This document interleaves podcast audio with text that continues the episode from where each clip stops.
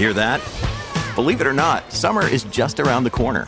Luckily, Armor All, America's most trusted auto appearance brand, has what your car needs to get that perfect summer shine. Plus, now through May 31st, we'll give you $5 for every 20 you spend on Armor All products. That means car wash pods, protectant, tire shine, you name it. Find out how to get your $5 rebate at armorall.com. Armor All, less work, more clean. Terms apply.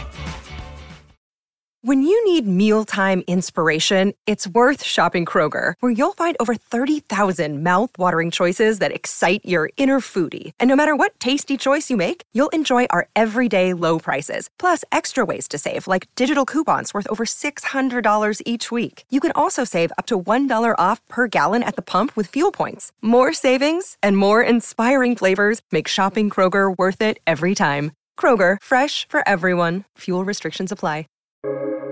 Welcome to the New Books Network. Hi, everyone, and welcome back to New Books Network. I'm Galina Limorenko, doctoral candidate in neuroscience with a focus on biochemistry and molecular biology of neurodegenerative diseases at EPFL in Switzerland, and will be your host today. Today, we'll be talking to Christopher Kemp about the new book, Dark and Magical Places The Neuroscience of Navigation. How the brain helps us to understand and navigate space and why sometimes it doesn't work the way it should. Inside our heads, we carry around an infinite and endlessly, endlessly unfolding map of the world. Navigation is one of the most ancient neural abilities we have, older than language. In dark and magical places, Christopher Kemp embarks on a journey to discover the remarkable extent of what our minds can do. Well, Chris, welcome to the show. Thank you. Yeah, thanks for having me. So I was wondering if you could start by reflecting on how has this pandemic affected you and your work. um, well, yeah, I mean that's interesting. You know, I I wear I wear a couple of different hats professionally. So I am um, I am a journalist and a writer, and I'm also um, also a, a, research scientist, and so it's a it's affected my work in quite a few different ways because I was actually working on the book that we're going to talk about when the pandemic began. And uh, it meant that I had to kind of completely alter the project. I'd had a lot of um, a lot of travel planned where I was going to go and meet with scientists, and suddenly that became completely impossible. So it was a book that was um, that was really researched and written in large part on on Zoom and FaceTime and through through other means. And so that's one way that the the pandemic really altered things. And then um, in my research work, I um, it didn't really alter things a great deal. I mean, uh, there was that initial time in in March 2020 when everything seemed to change. And within about 10 days, I was back in the lab because we had research projects ongoing. We had research animals uh, upstairs in our vivarium, and there was really no way to to hit too long of a pause on uh, on the work that we do. And so, in in a in some real respect, I was very happy to be working where I am because I think I would have gone crazy for if my own personal lockdown had lasted any longer than it did. And going forwards, do you think you will uh, maintain some of the things that you have developed during this time? Perhaps uh, more Zoom calls uh, rather than in-person meetings? Yeah, I do believe that that we will. I mean, it's a it's a real opportunity to uh, try and incorporate some of the big um, societal changes that have taken place. And you know, even though um, it was painful, and we, we began using some of these technologies because of a pandemic. I think that um, in some really important ways, some of the changes have been have been incredibly positive, and so. Um, I know that you know I've always worked in academic institutions, and so often um, institutions like mine tend to use your physical presence as a metric of your productivity and um, you know i don't think that's always a very um, accurate measure of how engaged you are and how much work you're doing and so um, I think that that's changed, and I hope that that continues to to be uh, to be altered after the pandemic has ended, if it if it ever ends. Um, but yeah, I think I, I think that and Zoom calls and technology and the ability to have a meeting from home or to uh, to you know to have a an email exchange instead of a meeting has been has been an incredibly positive change. So you already mentioned that you're both scientist and a journalist, which is quite impressive. So can you tell us a bit more about what you do? Yeah, absolutely. So I am a lab manager for a research group here in Grand Rapids in Michigan. And we study primarily Parkinson's disease. And so um, my background is in neuroscience and epidemiology. And um, I'm basically the, um, well, the lab manager sort of acts as a facilitator between the uh, the, the primary investigator who writes all the grants and gets the money, and the people in the lab, like the graduate students and the po- postdoctoral fellows. And it's my job to sort of keep things going and to get people what they need to get to, to get the work done. So um, that kind of job, and especially working in academia, has always sort of given me the opportunity to to try to sort of keep my um, creative side going, which is my my journalism and my writing, and it's it's always those two things have always really um, informed each other, I think, and sort of made me better at, at both of them. And how did you get interested in neuroscience? Uh, when I was um, an undergraduate student. I was doing a de- degree in biology. Uh, I've always been fascinated by biology, the human body, science. And um, when I was 20 years old, I got to um, do a year in a lab, and I, I'd happened to work in a neuroscience lab. And from that moment onwards, I never really looked back. I mean, the, the brain is just endlessly complicated and fascinating. I don't think we'll ever really managed to um, to solve all of its secrets, and so it's um, it, it, it's something that you know I, I, don't think I could ever see myself working in in any other field really. And during your career journey, were there any mentors or colleagues that really inspired you and helped you along the way? Oh yeah, I mean, I the the people I work with now in Grand Rapids, um, I've worked for them and with them for about 12 years now. Um, and I, I, couldn't really imagine working for anybody else. And so the way that they approach work, the way that they sort of um, they, that they mentor people and uh, provide um, an environment that is really conducive to learning and to to um, to working together um, is um, it's something that I use in my everyday life. And what would you say to our younger listeners and early career researchers, perhaps, who would be interested in uh, having this kind of dual career like you do, both in science and in journalism? Um, well, I think I would say that um, I've been incredibly lucky. I've been really fortunate. I do think that um, that something has to give, really. I mean, if you, so speaking personally, for me to work in science and to be a journalist slash writer, it meant that I couldn't.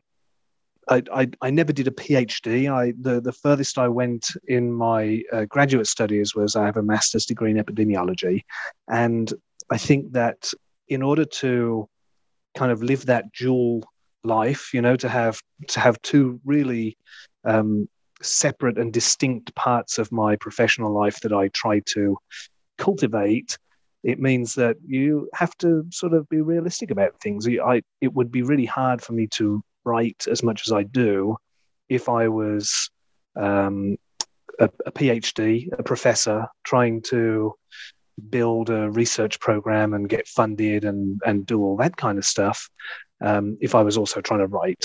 And you know, the same is true of my writing career. I, I write slowly. I do it for my enjoyment. I don't do it to pay my mortgage. Uh, I've been incredibly fortunate that I've managed to gravitate toward um, subjects that that really interest me, and hopefully that comes across on the page when people read uh, my writing. And so, you know, I really think that you've just got one life to live. So it's really important to try to gravitate toward things that interest you and that keep you engaged and enthusiastic. So, one of those things that keep you enthusiastic is the brain, as you mentioned. And your latest book, Dark and Magical Places The Neuroscience of Navigation, looks right into human brain. So, can you tell, you, tell us how did you come to writing it?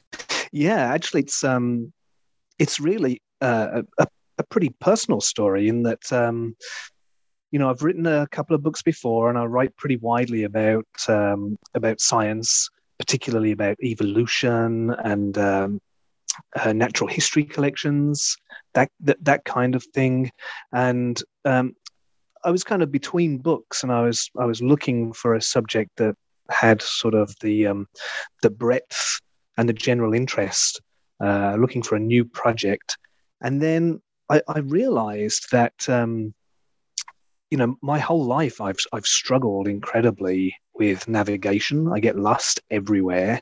Um, it's something that my wife and I, you know, we, we talk about all the time because she is a very good navigator, and I often will drive past my own house um, and I'll get lost anywhere. And so kind of in a in a flash several years ago, I was I suddenly realized why am I not um, looking at that? Why am I not sort of asking myself why there's this huge gulf of a difference between our two abilities? And so, um, as I as often happens with any of my writing projects, I sort of went straight to to Google and Wikipedia and the and the scientific literature and and kind of looked at what was out there, um, and you know, often when you do that, you find that somebody's just written a book and published a book on this subject. But in this particular case, I just felt like it wasn't really very well represented by by any any book really. And so um, that that's how it began. So it was you know a few years of really trying to understand my brain and my wife's brain and why they function so differently. You cover a lot of really interesting science throughout. So let's delve into some of it. And can we start with the basics? So, what is navigation and how did this arise? Yeah. So, uh, and that's a really, you know, it's a fundamental question. What what is navigation? And it, I think one of the things that makes it such an interesting subject is that it's not really just one thing. I mean, when you think about navigating, even you know, from your bedroom to your kitchen in your in your home, you know, it doesn't have to be a very complicated journey. Even something like that, you have to you have to understand where you currently are, and you you have to n- know where you want to be. You have to have a target destination in mind, and then you have to know how to get there. You have to be able to kind of spatially update the whole time so that you can assess the journey as you make it. And so it's a really, really complicated task that you're asking the brain to do. And um, I would say that um, that navigation is one of the most complicated things that we ask our brain to do on a regular basis. Um, and you know, you asked where it came from, what the origins of navigation are, and I think that that's that's a very complicated question. That's almost as as much philosophy as science. Uh, uh it, there's there's a real I, I, think in neuroscience there's a push to sort of think of navigation as memory. The the two really are the same the same thing. You, without memory, you just cannot have navigation. But um, you know, all all animals navigate even stationary animals like you know if you think of plants and trees and there's lots of really compelling literature uh, that's been written in the last decade or so on the complexity of a forest and even even forests move. And so navigation on, on the sort of most fundamental level is um, what animals need to do in order to get everything they need food water a mate territory all those kind of things. So then, is brain really necessary for navigation, or some other organisms, for example, unicellular organisms or bacteria, can navigate as well? Absolutely, that is absolutely true. Yeah, I mean, I think that the way that we we humans do it is a little different to how many other animals do it. I mean, I think lots of other animals, bacteria, for instance, or more um, simpler animals, less developed animals, they their kind of navigation is different to ours. Ours is very, you know, the we humans have such highly developed brains. So much of it is our prefrontal cortex, our wants and needs and desires and anxieties and hopes. And all of those sort of underpin the way that we as a species navigate. But but yeah, it's um it's not necessarily for, for, for lower species, it's definitely a less complex task that uh, that is being performed. Yeah. And for many people, when you talk about navigation, uh, we think about uh, migrating birds as well. So, are the processes dif- different to mammals and humans? Absolutely. Yeah. I mean, there's a lot of research being done on birds' brains, and we um, we're just now starting to understand that that they can use the Earth's magnetic field to navigate in ways that that we can't. You know, they have they have different sensory equipment than we do. Um, other species, mole rats, you know, naked, blind mole mole rats also use the Earth's magnetic field to navigate, and so, I mean, that's one of the one of the things to remember about navigation is that humans, compared to many other, even mammal species, just aren't very good at it. That's why it's such an important part of our lives. Um, we're very visual as a species, uh, and there are many. Um, you know, when I take my dog for a walk, I remind myself that he's got um, orders of magnitude more olfactory receptors than I do, and and he sees the world visually also like I do, but he he's he smells it in ways that are way more sensitive than I can, and he walks through um, you know huge gradients of smell that that tell him uh, a lot more than his vision d- does. So, what are the ways that you uh, study brain processes associated with navigation? As I understand, you cannot have a huge MRI machine with the people who are running in a forest. That's totally true. Yeah, I mean, it's um, for something that is such an important part of our daily lives. We are very limited in the way that we can study it in the lab, and so there's there's two main ways. One is that we and and an awful lot of the research that has been done um, to this point has been done on rats and other lab animals, and uh, you know, using um, an experimental animal like that allows uh, researchers to actually listen in to individual cells and understand their activity levels in in different situations. So that's one way that we've understood how mammal brains navigate. And then the other way is that um, people use um, virtual reality. So you can now put um, a person in an fMRI machine and then get them to navigate a virtual city instead of a real city. So um, that's been incredibly informative for uh, researchers. Oh, that, that's fascinating with a virtual reality. You can literally put people anywhere, isn't it? Yep, you can put people in, you know, a, a very um, data rich environment like a city. You can put them in London or San Francisco or, or anywhere you like, or you can put them in a desert and um, see how they do without any landmarks at all, or you could put them in the tundra.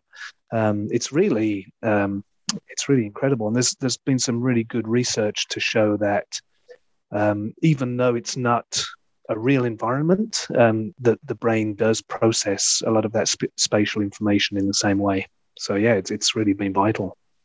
I was wondering whether some fictional environments can also uh, make a difference. For example, put people in space and see how they orient. Yeah, yeah, I mean, I think that the the possibilities are endless. If you can imagine it, then you can put someone into that environment. Yeah. So, what are some of the basic mechanisms that help us navigate? For example, what are cells involved? Yeah, so over the past 40 or 50 years or so, scientists have gradually been um, identifying these very specific different neurons that that um, that perform incredibly important tasks. So one of them, one of the first ones that was discovered really in the 1970s is the place cell, which is found almost exclusively in the hippocampus, which is a, a brain region involved in learning and memory. And it um, it fires in a really specific way that tells someone where they are. And the way it does this is that, you know, say there's several hundred thousand place cells in someone's brain. For any specific location, a smaller ensemble of them, so a smaller subpopulation of cells, will fire together to say, I am here, I am in this place. And then when you move to a different location, a completely different subpopulation of cells fires together, say 10,000 cells fires together to say that you're in this different place. And you know, it works in the same way as we can use the alphabet in, you know, numerous different configurations to spell thousands and thousands of words. The place cells fire in these ensembles to denote our location in space. Um, so that's one of the most important ones. I find it sort of mysterious and incredible that those cells are firing away and, and, and doing this for us. Um, then in the 1980s, researchers discovered a completely different type of neuron called the head direction cell, which acts as a kind of internal compass that um, that fires in a very specific way depending on where our head is pointed. And and then most recently, in the past 10 years or so, uh, researchers discovered the grid cell, which again, a completely different neuron, fires in a very orderly way to kind of put um, a, a grid, if you like, over our entire environment as we walk through it. And when you think about it, these are all um, really important aspects of any map that we would need. We'd need to know where we were, what direction we were pointing in, and how far or close we were to other parts, other you know aspects of that environment. And so together, these cells are always firing away to help us build what we think of as a cognitive map, which is um, kind of an internal representation of our environment that um, is produced in the hippocampus. And that's those are really the, the underpinnings of the human navigation system and then on the brain networks level so how does the brain do it for example we don't know all of our environments all the time but we still might be able to navigate through them so even though the memory is involved we don't really memorize every environment or well that's true i mean it's it i mean what you're asking is still in large part unknown how we actually do that. I mean, I think that that's um, that work continues, and, it, and I think it will for a long time. Um, in addition to these to these really specialized neurons that we have, we also have very specialized parts of our cortical area of our brain. The cortex is the is the sort of surface layer of neurons on on the brain surface, and the way that the brain helps us perceive our world and make sense of it is that it kind of parcels out different parts of understanding the world to different regions of the brain's surface. So, um, a good example would be facial recognition, for instance. If you put someone in an fMRI machine and show them an image of a tree, there's a part of the brain that does not activate.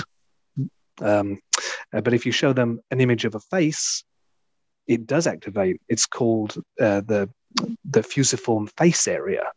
It's basically designed just to um, recognize faces. And there are people who who have face blindness, prosopagnosia, for whom that part of their brain does not work.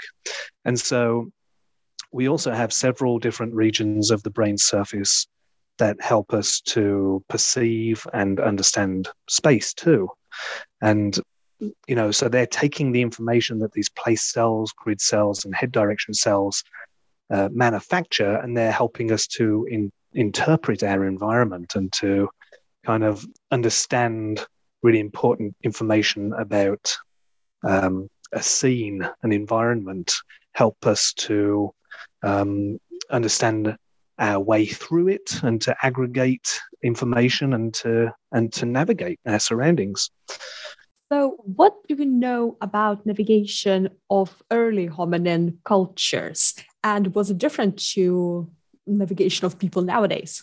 Uh, it's a good question. Um, a lot of it is a lot of that work is necessarily speculative um, because we can only so know so much about, say, I, I write in the book about the difference between Neanderthals and early humans.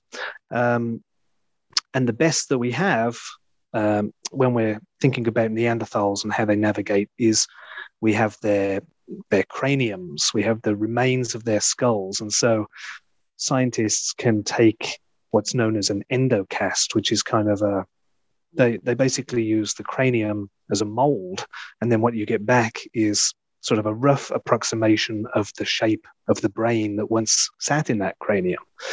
And you know, from from those remains, we know that Neanderthal brains were quite different in shape to um, early human brains. We know that Neanderthals had really kind of flattened skulls, and that somewhere in the you know relatively recent history between uh, 100,000 and 60,000 years ago, early humans seemed to have this very rapid expansion of part of our brain that gave us um, sort of much more classically modern human shape of a rounded um, parietal lobe. The, the top part of our brain became much more sort of rounded and less flattened. And um, that's really important because that parietal lobe is where a lot of those um, brain regions uh, can be found that help us to sort of understand our place in the environment and to be able to imagine ourselves in another place. Um, those are really important parts of navigation. And you know, it's it like I say, it's quite speculative, but there are researchers who think that that sudden expansion of the brain that made us sort of quintessentially modern human, if you like to think of it that way, is what may have given us an advantage over Neanderthals, and it's what might have allowed us to sort of radiate out quite rapidly from Africa, like we did, and colonize the entire planet um, which is something that the Neanderthals didn't do. They lived in a in a really pretty circumscribed uh, territory, a kind of kind of band of territory that they didn't really leave once they got there, and so yeah, it's a really interesting concept to think that uh, that the the brain changes that that sort of made us human are also the changes that that allowed us to, to navigate in the way that we do. And now to a more unsettling question then because nowadays we'll use GPS, and many of us have heard that because we use GPS, our navigation skills might be disappearing. Is this true? Uh, yeah, yeah. I mean, in short, I think it, I think it really is. It, it really is true. Yeah. Um, yeah, it's interesting. You know, the, the brain is really endlessly flexible and it can do such incredible things, but we have to use it. Um, and if we if we stop using it, then it's very much a case of, you know, it's use it or, or, or lose it, if you like. And so, you know, one of the most interesting things about um, GPS is that it's pretty ubiquitous now. We all have a GPS device in our pockets, on our phones, on uh, on any new car that that comes off the lot, and um, I there was not a great deal of research done on GPS and its effects on the brain before we got to this point. I think that's one of the most interesting things. We just sort of l- let it in. And um, one thing that we definitely do know is that you put if you put someone in an fMRI scanner and you get them to navigate a virtual environment, all of these brain regions that we've talked about, the hippocampus particularly, is very activated by navigating. But if you put someone in an fMRI scanner and you get them to go through a, virtual environment by telling them exactly where to go, you know, turn left, turn right, go straight for a mile, like you do with a GPS, then those brain regions are completely silent. They're, they're, they're just not activated in the same way. And so those are the brain structures that allow us to form this cognitive map. And so there's there's some very real evidence forming that for people who rely heavily on GPS to navigate, they're just not building these maps.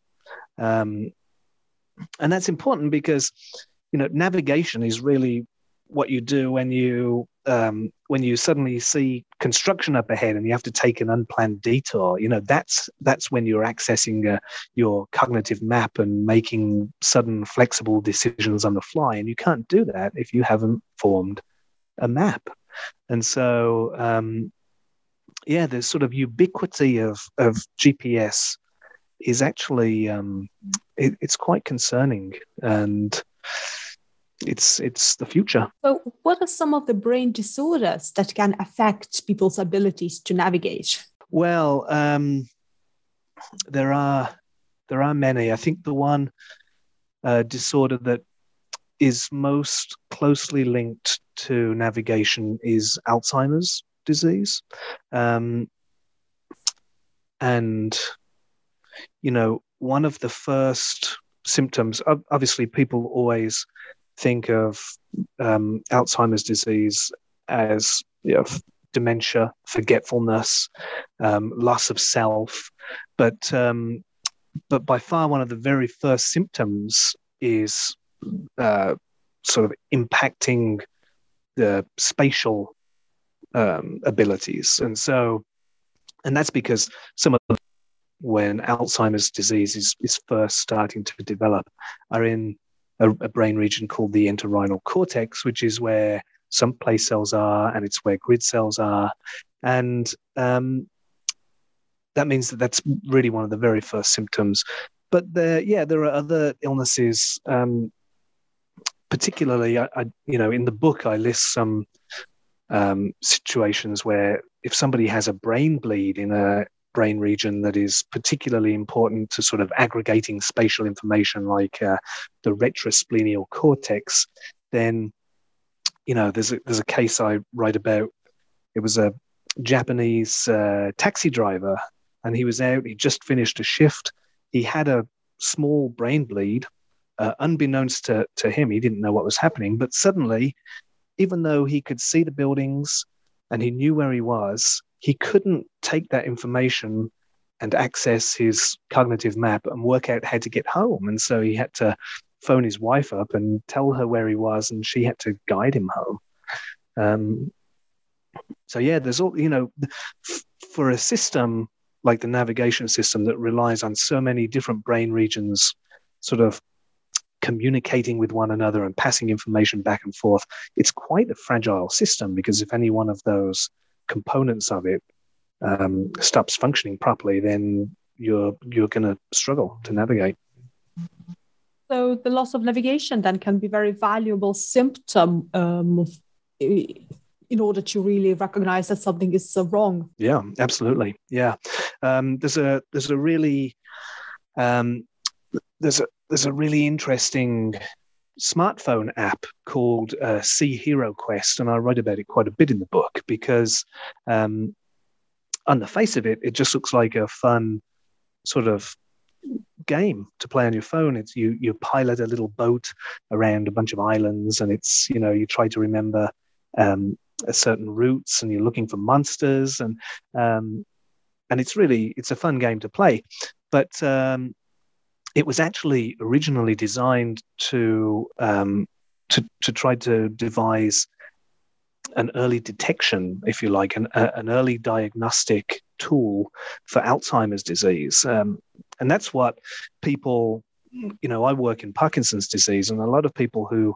are studying neurodegenerative disorders are trying to find um, diagnostic tools that give us the ability to recognize that somebody has one of these disorders as early as possible because that is that's when you're going to have the best chance of trying to um, modify the disease progression and to you know try to head it off at the pass if that was at all possible is to get to it uh, as early as possible.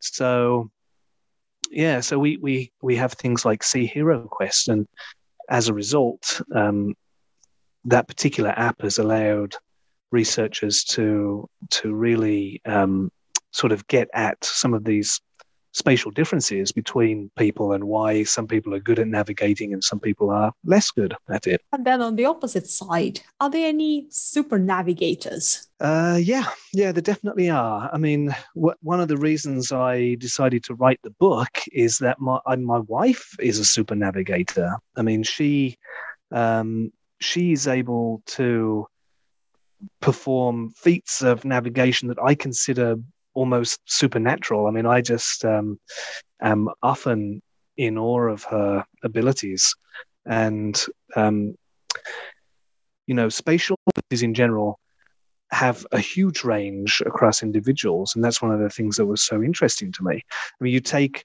um, other cognitive domains like um, like attention or executive function, and they don't have the same range of ability that spatial abilities do. And so, you know, generally you have a lot of people who are sort of okay. And then you have some people who are just absolutely terrible, lost all the time. And then you do have this small segment of the population that is incredible at it. Hmm. And one would imagine that uh, having really good spatial navigation would be useful in the Navy, for example, or in the forestry work. I'm sure. Yeah, I'm sure it would be. You know, it's um, um, that there are definitely some professions that that um, that really use their spatial abilities well. Yeah, absolutely. So, what are some of the questions that still keep you up at night? Well, I think that um, one of the questions that are, that will probably always be with me is how do you get better how do you get better at navigating? And you know, the thing that the, the one question that I really had at the start of this project was my wife would always say that I just wasn't paying attention. I wasn't paying enough attention to where I was and to where I was going. And I always pushed against that. I, I say in the book that I feel like that's a little like telling someone who's colorblind that if they just stared at the grass long enough, they would understand that it was green. Um, but um, I don't I don't like to tell her that she's right, but I do think that um, that she she she has a point. You know, I think that um, I have a little a couple of sections at the back of the book where I have some tips about how to become a better navigator, and it's it's probably no surprise to anyone that that one of the most important tips is to pay attention. You know, we can only um, we can only form a cognitive map and we can only sort of understand where we are and process space if we're really kind of locked into it and, and looking around and understanding where we are, uh, looking for landmarks, trying to trying to even, you know, think of where the sun is in the in the sky. I mean, these are all um, these are all sources of really important spatial information, and I think that um, I uh, I'm just not very good, very good at it. But uh, but I think everybody can get a little better, and so that's one of the things that really um, that really sticks with me is can can I improve? Can I continue to improve?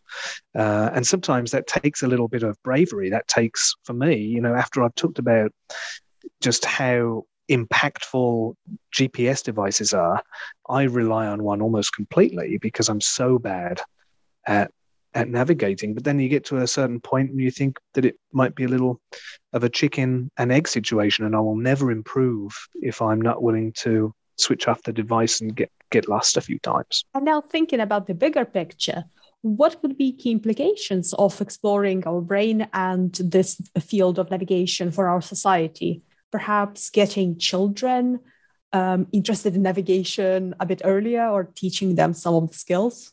Yeah, I think so. I, I think so. I mean, I, I, think I come at it from two different directions. One is that um, is that yes, it's definitely important to expose kids to um, different environments and to to allow them to be independent and to sort of explore by themselves. I mean, that's how they really generate some of these uh, skill sets, and it's really important to allow them to do that. So that's that's one side, and that's sort of where you were coming from. But I also think um, that that one thing this project has really allowed me to do is kind of accept that my navigation skills, my spatial abilities, are a product of my brain and how it works, and it's that is part of who I am.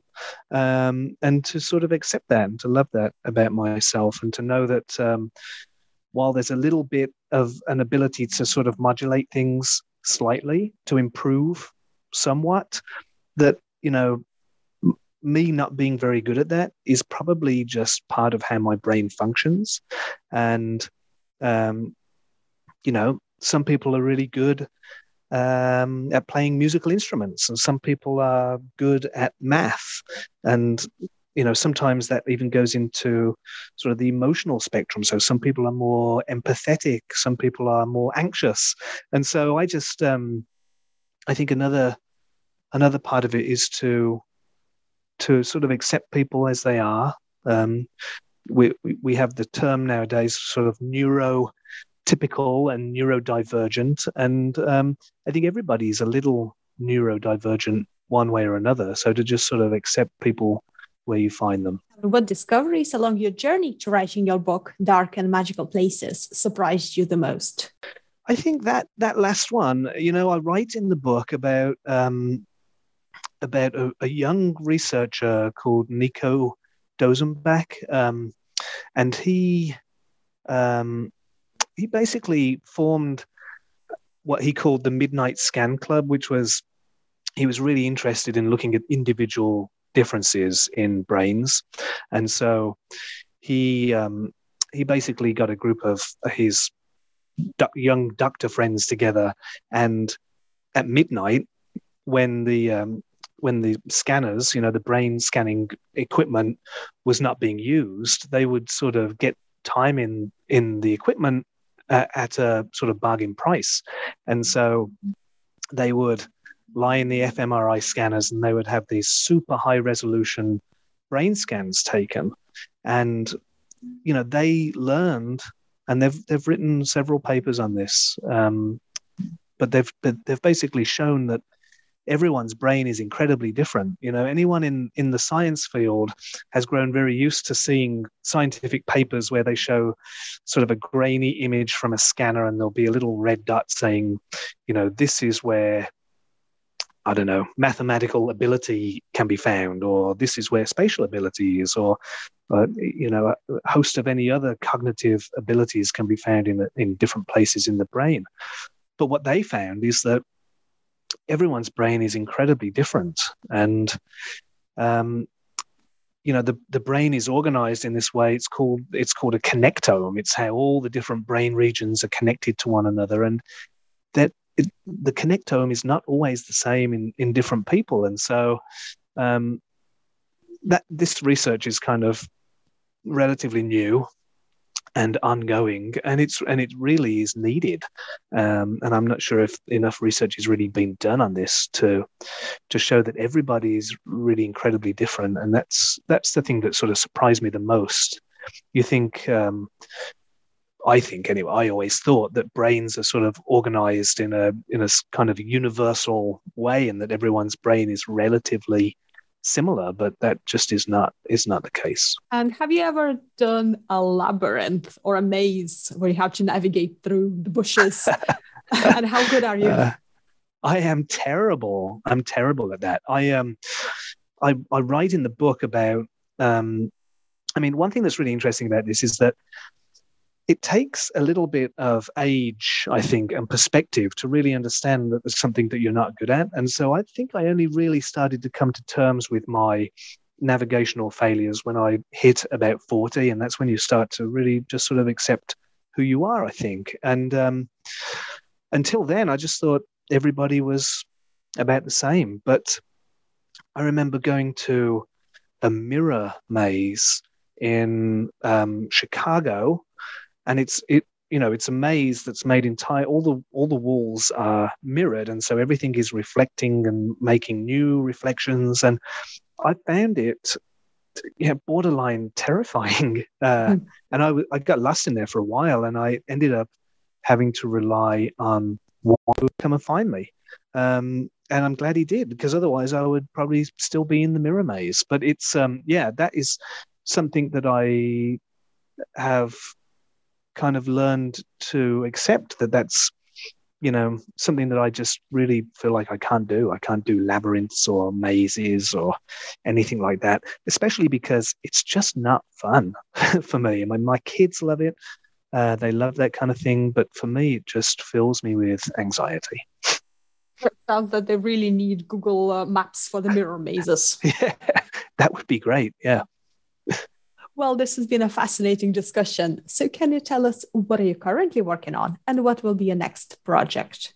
Yeah, absolutely. Um, you know, I'm lucky in that, but as I as I said at the start, I have a day job which is in a research lab, and so on any given day, I'm usually um, sectioning rat brains and staining them for different things and looking at them under a microscope, and that's what I um, was doing about an hour ago, and it's what I'll continue to do. Um, in my writing life, I'm very lucky that I sort of wait until some idea or some project kind of sneaks up on me and, and jumps on me.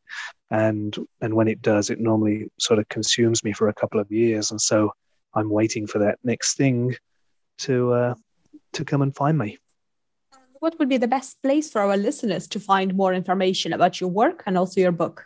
Um, I have a website, and I'm also very findable on uh, on social media, um, Facebook, Twitter, uh, Instagram, and I um, I do love hearing from people. I love getting feedback, and um, I think that um, really my writing is an attempt to start a conversation with someone. So I'm always happy to hear from people who want to talk about what they find there. Well, thank you so much for joining me today and helping us navigate this complex subject. Sorry for the pun. no, I appreciate the pun very much, and uh, and uh, really appreciate the chance to have a chat too.